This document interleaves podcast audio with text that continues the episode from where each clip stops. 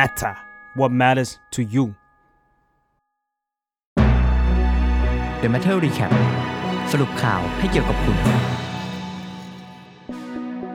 The Matter Recap ประจำวันที่ห้ากรกฎาคมสองพันห้าร้อยหกสิบสี่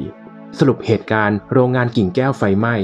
จากเหตุอัคคีภัยสู่การสะท้อนปัญหาระบบความช่วยเหลือและการรับมือเหตุฉุกเฉินภาพควันสีดำขนาดใหญ่พวยพุ่งขึ้นสู่ท้องฟ้าน่าจะเป็นภาพที่ชาวกรุงเทพและสมุทรปราการหลายๆคนสังเกตเห็นในวันนี้นับตั้งแต่ช่วงเวลาตีสามได้เกิดเหตุเพลิงไหม้ที่โรงงานพลาสติกแห่งหนึ่งย่านซอยกิ่งแก้วอำเภอบางพลีก่อนจะตามมาด้วยแรงระเบิดจนทำให้บ้านเรือนที่อยู่ในละแวกนั้นเสียหายไปไม่น้อยนับตั้งแต่เช้ามืดตรดเย็นค่ำเกิดอะไรขึ้นบ้างที่ซอยกิ่งแก้ว The Matter จะมาสรุปให้ฟังเมื่อเวลาประมาณ สามนาฬิกาสิบนาทีของวันนี้เจ้าหน้าที่ดับเพลิงได้รับแจ้งเหตุไฟไหม้โรงงานหมิงตี้เคมีคอลจำกัดซึ่งเป็นโรงงานผลิตโฟมและเม็ดพลาสติกทำให้ด้านในมีวัตถุไวไฟและสารเคมีจำนวนมากส่งผลให้เพลิงลุกลามอย่างรวดเร็วหลังจากเกิดเหตุเพลิงไหม้ได้ไม่ถึงสิบนาทีก็เกิดเหตุระเบิดอย่างรุนแรงจนทำให้บ้านที่อยู่ในรัศมีใกล้เคียงได้รับความเสียหายกระจกแตกประตูพังและอีกมากมายขณะที่ประชาชนที่อยู่ห่างไกลอย่างเขตบางนาลาดกระบังบางบ่อบอกว่าได้ยินเสียงดังสนั่นกลางดึกหลังเกิดเหตุเจ้าหน้าที่กู้ภัยของมูลนิธิร่วมกตัญญูและเจ้าหน้าที่ดับเพลิงได้เข้าไปช่วยเหลือพนักงานรวมถึงเจ้าของโรงงานซึ่งเป็นชาวไต้หวันโดยพนักงานคนหนึ่งเปิดเผยว่าก่อนเกิดเหตุระเบิดด้านในโรงงานมีพนักงานประมาณสิบคนทำงานอยู่แต่ในระหว่างนั้นเกิดเหตุสารชนิดไซลีนโมโนเมอร์เกิดรั่วไหลพนักงานจึงเร่งอพยพออกมาก่อนจะเกิดเหตุระเบิดตามหลังทำให้พนักงานบางส่วนได้รับบาดเจ็บและบางส่วนติดอยู่ด้านในโรงงานแต่เจ้าหน้าที่เข้าไปช่วยเหลือได้ทันเวลาเจ้าหน้าที่พยายามควบคุมเพลิงมาจนถึงรุ่งเช้าแต่ก็เอาไม่อยู่เนื่องจากด้านในเป็นวัตถุไวไฟจึงมีการอพยพประชาชนที่อยู่ในรัศมีห้ากิโลเมตรออกจากพื้นที่เนื่องจากมีรายงานว่าเพลิงใกล้จะลุกลามไปถึงถังสารเคมี สองหมื่นลิตรที่อยู่ใกล้เคียงขณะที่ทางจังหวัดสมุทรปราการได้มีคำสั่งประกาศสถานการณ์ฉุกเฉินเหตุเพลิงไหม้ระดับห้าให้เจ้าหน้าที่และผู้ที่อยู่ในจุดเกิดเหตุถอนกำลังออกเนื่องจากไฟมีแนวโน้มลุกลามหนักขึ้นแต่ระหว่างนั้นได้เกิดสารเคมีรั่วไหลไฟปะทุขึ้นอีกครั้งทำให้เจ้าหน้าที่ดับเพลิงที่กำลังปฏิบัติภารกิจถูกไฟคลอกจนมีผู้บาดเจ็บสามรายและเสียชีวิตหนึ่งรายสถานการณ์ยิ่งตึงเครียดขึ้นหลังมีรายงานผู้เสียชีวิตกิติศักดิ์พวงบุปผาประธานชมรมบรรเทาภัยเฉพาะกิจกรุงเทพมหานครจึงได้หารือกับทีมกู้ภัยเพื่อหาแนวทางยุติเพลิงไหม้โดยเร็ว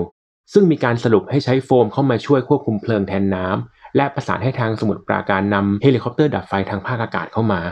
ซึ่งจุดนี้เองที่กลายเป็นประเด็นที่ถูกวิพากษ์วิจารณ์หลังพบว่ามีเฮลิคอปเตอร์กู้ภัยเพียงสองลำที่ถูกส่งมาช่วยเหลือ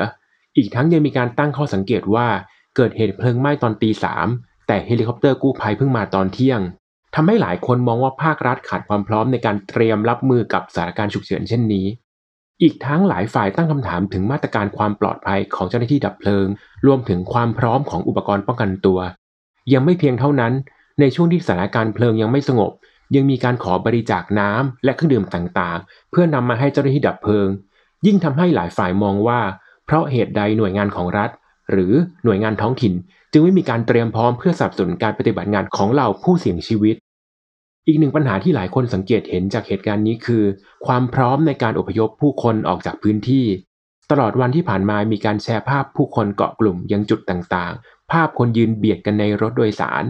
ทั้งที่สถานการณ์จากโรคระบาดโควิด สิบเก้า เองก็ยังวางใจไม่ได้ทำให้เกิดการวิพากษ์วิจารณ์ว่า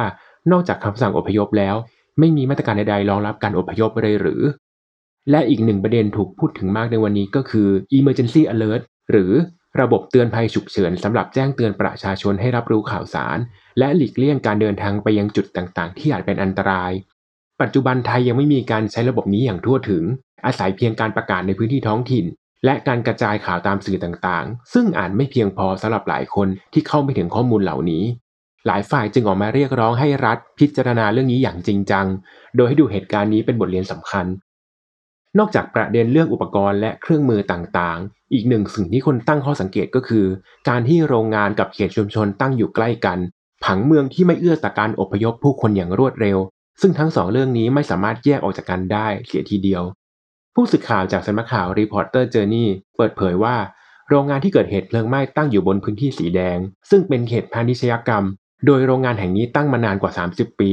ก่อนความเจริญจะทำให้เกิดชุมชนและหมู่บ้านภายหลังทำให้เกิดปัญหาการใช้ผังเมืองผิดประเภท และเกิดการสร้างสิ่งปลูกสร้างขวางเส้นทางต่างๆซึ่งมีส่วนทำให้เส้นทางสัญจรที่ควรจะมีมากแคบลงไปด้วยเมื่อเวลา สิบแปดนาฬิกาสามสิบ นที่ผ่านมาเหตุเพลิงไหม้ยังไม่สงบลงและมีการประกาศขยายรัศมีพื้นที่เสี่ยงภัยจากห้ากิโลเมตรเป็นสิบกิโลเมตรเนื่องจากกระแสลมเปลี่ยนทิศทางหากยังไม่สามารถควบคุมเพลิงได้เร็วๆนี้